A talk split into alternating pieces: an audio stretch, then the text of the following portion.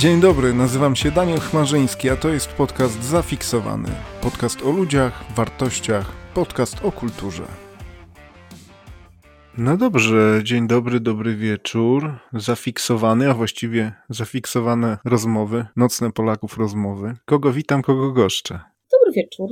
Imię moje Emilia i nie wiem, co by tu więcej o sobie powiedzieć. Co możesz ujawnić, żebyś nie musiała nas zabijać? Co mogę ujawnić? Hmm. Kim jesteś, czym się zajmujesz? Jak się pojawiłaś na naszej grupie? Pojawiłam się z zupełnym przypadkiem. Zostałam na nią zaproszona, zaakceptowałam zaproszenie. Najbardziej podoba mi się to, że jest, nazwałabym to czysto. No bo jest wielki czyściciel, wielki Tak, cenzor, Można to, można to uznać e, za komplement, oczywiście. wielki inkwizytor. Myślę, że z jednej strony może to być troszeczkę mm, pojmowane jako wręcz cenzura, ale z drugiej strony myślę, że ma to swoje ogromne plusy pod tytułem nie spotkamy się z, z takim brzydkim, wszech, wszechobecnym, takim, takim typowym hamstwem internetowym, ogromnie obecnym w ostatnim czasie, z takim Mhm. typowym hejtem, który przesiągnięte jest wszystko i wszędzie i też takie zwykłe, codzienne relacje międzyludzkie, taką roszczeniowością. Myślę, że to jest y, jak najbardziej duża wartość tego miejsca. Wchodząc do grupy, stając się jej członkiem, otrzymujesz pakiet reguł, na które się zgadzasz, będąc wewnątrz. Ja tego nie odbieram jako coś negatywnego. Bardzo wiele osób w ogóle nie rozumie znaczenia słowa cenzura tak naprawdę.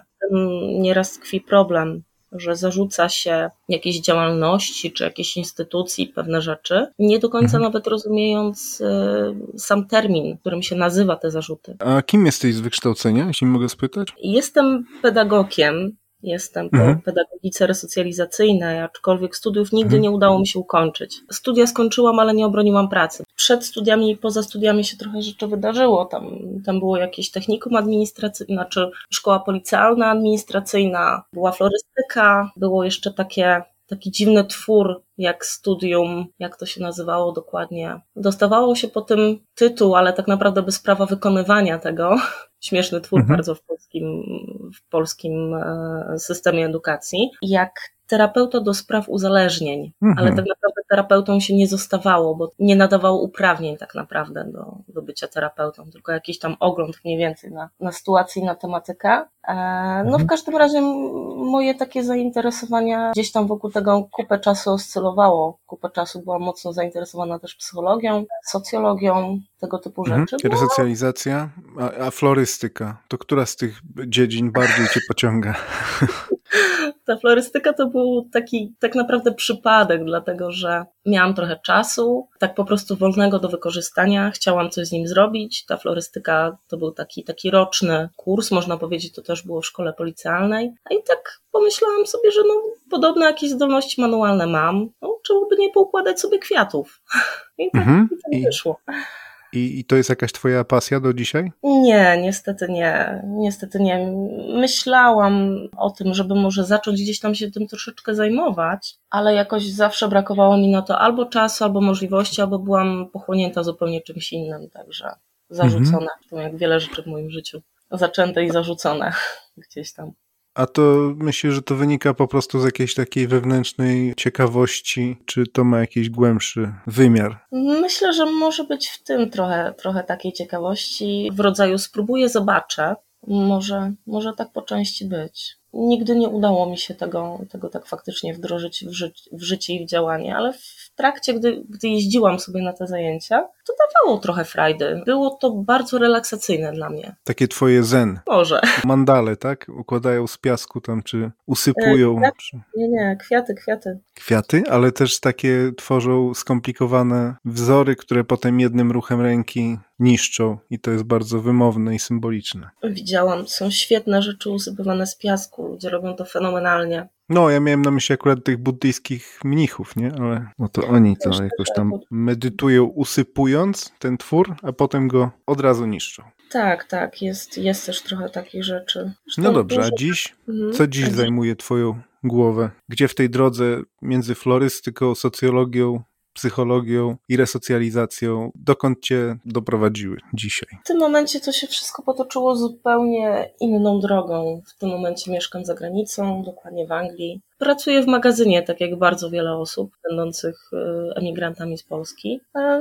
no i absolutnie ta praca mi nie odpowiada i nie spełniam się w niej w żaden sposób, no ale jest pewna i stała i pozwala mi pracować tylko na pół etatu, a to jest dla mnie ogromny plus do pół etatu, dlatego że mam czas na troszeczkę inne rzeczy. Dzięki temu więcej czasu dla dziecka. Jest jeszcze mój wolontariat. To jest taka mała organizacja, w której tylko i wyłącznie jesteśmy wolontariuszami. Jest, jest nas w tym momencie trójka, można powiedzieć. Czwarta osoba, która się niedawno pojawiła, zobaczymy, co z tego będzie. Dwie panie, które to założyły jakieś 7-8 lat temu. Ja się pojawiłam jakieś 4 lata temu. Nazywa się Polska Biblioteka, ale tak naprawdę, mhm. nad czym ubolewamy bardzo niewiele osób książki wypożycza i je faktycznie czyta. Głównym obszarem działalności stało się poradnictwo, tłumaczenia polsko-angielskie, angielsko-polskie. To jest tajna e, loża rządząca światem tak naprawdę.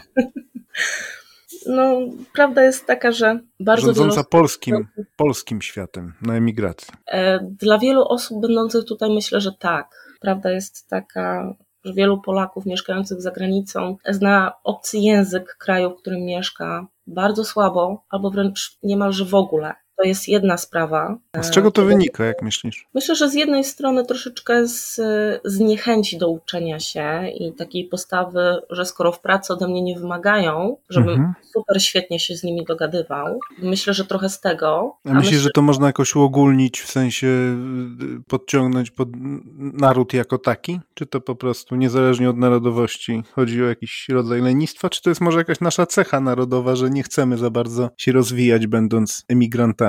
Bo to chyba nie chodzi o ich zdolności intelektualne czy o umiejętność uczenia się. Zgadzam się, stwierdziłam, że wiele, jednakże nie jestem w stanie tutaj w żaden sposób określić, czy to jest większość, czy mniejszość. Po prostu no, nie jestem w mhm. stanie, mhm. dlatego że akurat tymi osobami, które sobie językowo świetnie radzą, a są Polakami i mieszkają tutaj, akurat w tej organizacji mamy niewiele, niewiele wspólnego, niewiele, niewiele do czynienia z nimi, bo oni zwyczajnie się u nas raczej nie zjawiają. No bo, bo nie bardzo mają po co, krótko mhm, mówiąc. Mhm. Nie potrzebują pomocy, a nawet jeżeli potrzebują pomocy tego rodzaju, to to jest bardziej pomoc związana z samym sposobem działania urzędów, z tym w jaki mhm. sposób różne sprawy się rozgrywają, jakie są różnice między działaniem systemów po prostu i, i prawnych, i systemu edukacji, i dostępu do różnego rodzaju rzeczy, mm, więc oni nie przychodzą porady językowe, więc ciężko to w jakikolwiek sposób wywnioskować. Są ludzie, którzy praktycznie w ogóle języka nie znają, a mieszkają kilka, kilkanaście lat, mają tutaj rodziny, dzieci, pracują oczywiście legalnie. Czyli rozumiem, że ci, którzy przychodzą do Was, to są ludzie, którzy zazwyczaj potrzebują jakiejś pomocy w urzędzie czy w tłumaczeniu, tak? Generalnie tak, generalnie tak.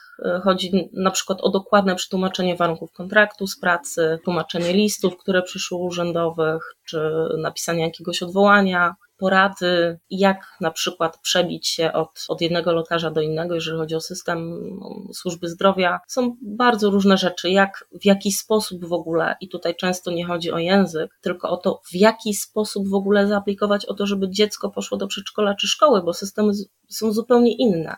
Polsce jak tutaj. Mhm. I zwyczajnie ludzie tego nie wiedzą, a nawet jeżeli znają język i sobie to wygooglują na stronach rządowych, w wartościowych źródłach, to często są po prostu pewne takie niuanse, które ciężko jest wywnioskować, bo one wynikają z praktyki i właśnie po to jesteśmy między innymi. I jak wiele osób odwiedza taką bibliotekę? Macie jakieś statystyki? Wiecie mniej więcej nie. jaka to jest liczba? Statystyk nie prowadzimy. Jest grono osób, które pojawiają się bardziej bądź mniej regularnie. Ale powiedzmy 200 czy, czy 1000 miesiąc, czy o jakich, o jakich rzędach mówimy? Jakby to oszacować? Biorąc, biorąc tak na przykład jeden tydzień, taki średni dzień, czy tak w jednym tygodniu trzy dni jest czynne, średni dobry dzień, powiedzmy 10 osób, bądź, bądź rodzin, bo to, bo to różnie, czasem się załatwia y, sprawę rodzinną, więc nawet są cztery osoby w ciągu godziny jednocześnie. No, powiedzmy średnio 20 osób na tydzień, myślę. I mówisz, że to na zasadzie wolontariatu, czyli co, udzielacie im tej pomocy za darmo?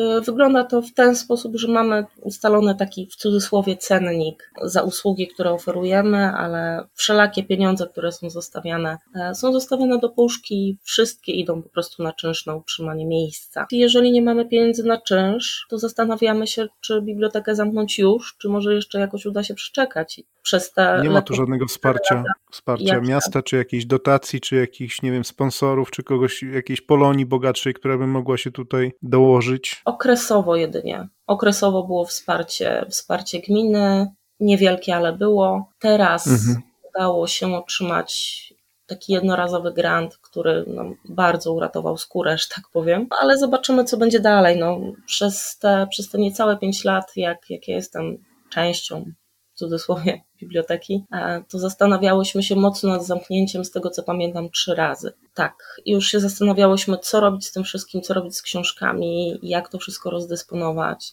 Raz bibliotekę uratowała sprzedaż gier planszowych, takich gier planszowych przeznaczonych e, dla nastolatków i dla osób dorosłych, i rozbudowanych mhm. gier. Dzięki temu po prostu udało się zapłacić czynsz. Gdyby nie to, a te gry były po prostu kilka lat wcześniej darowane przez e, jedną z parafii, gdyby nie to, to, to już by nas nie było jakieś, z tego co pamiętam, dwa i pół roku temu. Propagujecie polską kulturę, kontakt z językiem polskim, pomagając dzieciom. Jak najbardziej. Przede wszystkim propagujemy dwujęzyczne bądź wielojęzyczne, zależy jak wyglądają rodziny, wychowanie i nauczanie. Mam mhm. tutaj na myśli, tak, e, tak najprościej mówiąc, żeby dzieci w domu od maleńkości, od urodzenia wręcz, rozmawiały z rodzicami w tym języku, w którym mówią rodzice. To jest tak naprawdę najważniejsze. Jeżeli mamy rodzinę, w której oboje rodziców są Polakami, to najkorzystniej dla dziecka jest i tak naprawdę dla całej bliskiej mu rodziny, jeżeli w domu jest tylko i wyłącznie język polski. Mózg się rozwija najbardziej korzystnie. Po prostu są pewne punkty zaczepienia, pewna możliwość wyrażenia myśli, emocji, uczuć jest najłatwiej. To są te takie małe niuanse językowe, które jest bardzo trudno przełożyć na języki obce. Takie rzeczy, które się w swoim języku języku ojczystym, którym się samemu wychowało, które się po prostu myśli i czuje intuicyjnie i jest to bardzo trudne, żeby je dokładnie w takim samym znaczeniu oddać w obcym języku. Drodzy Państwo, mówię tutaj do Państwa, którzy będą nas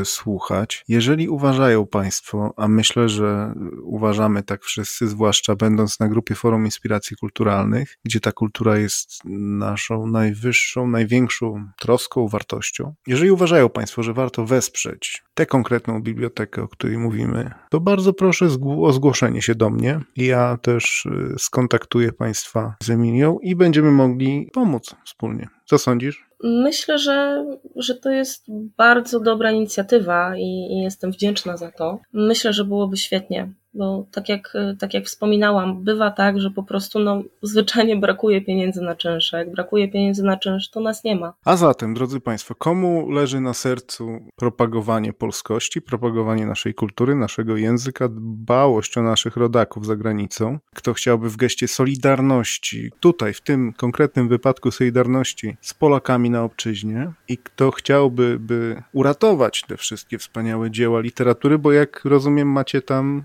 sporo perełek literackich.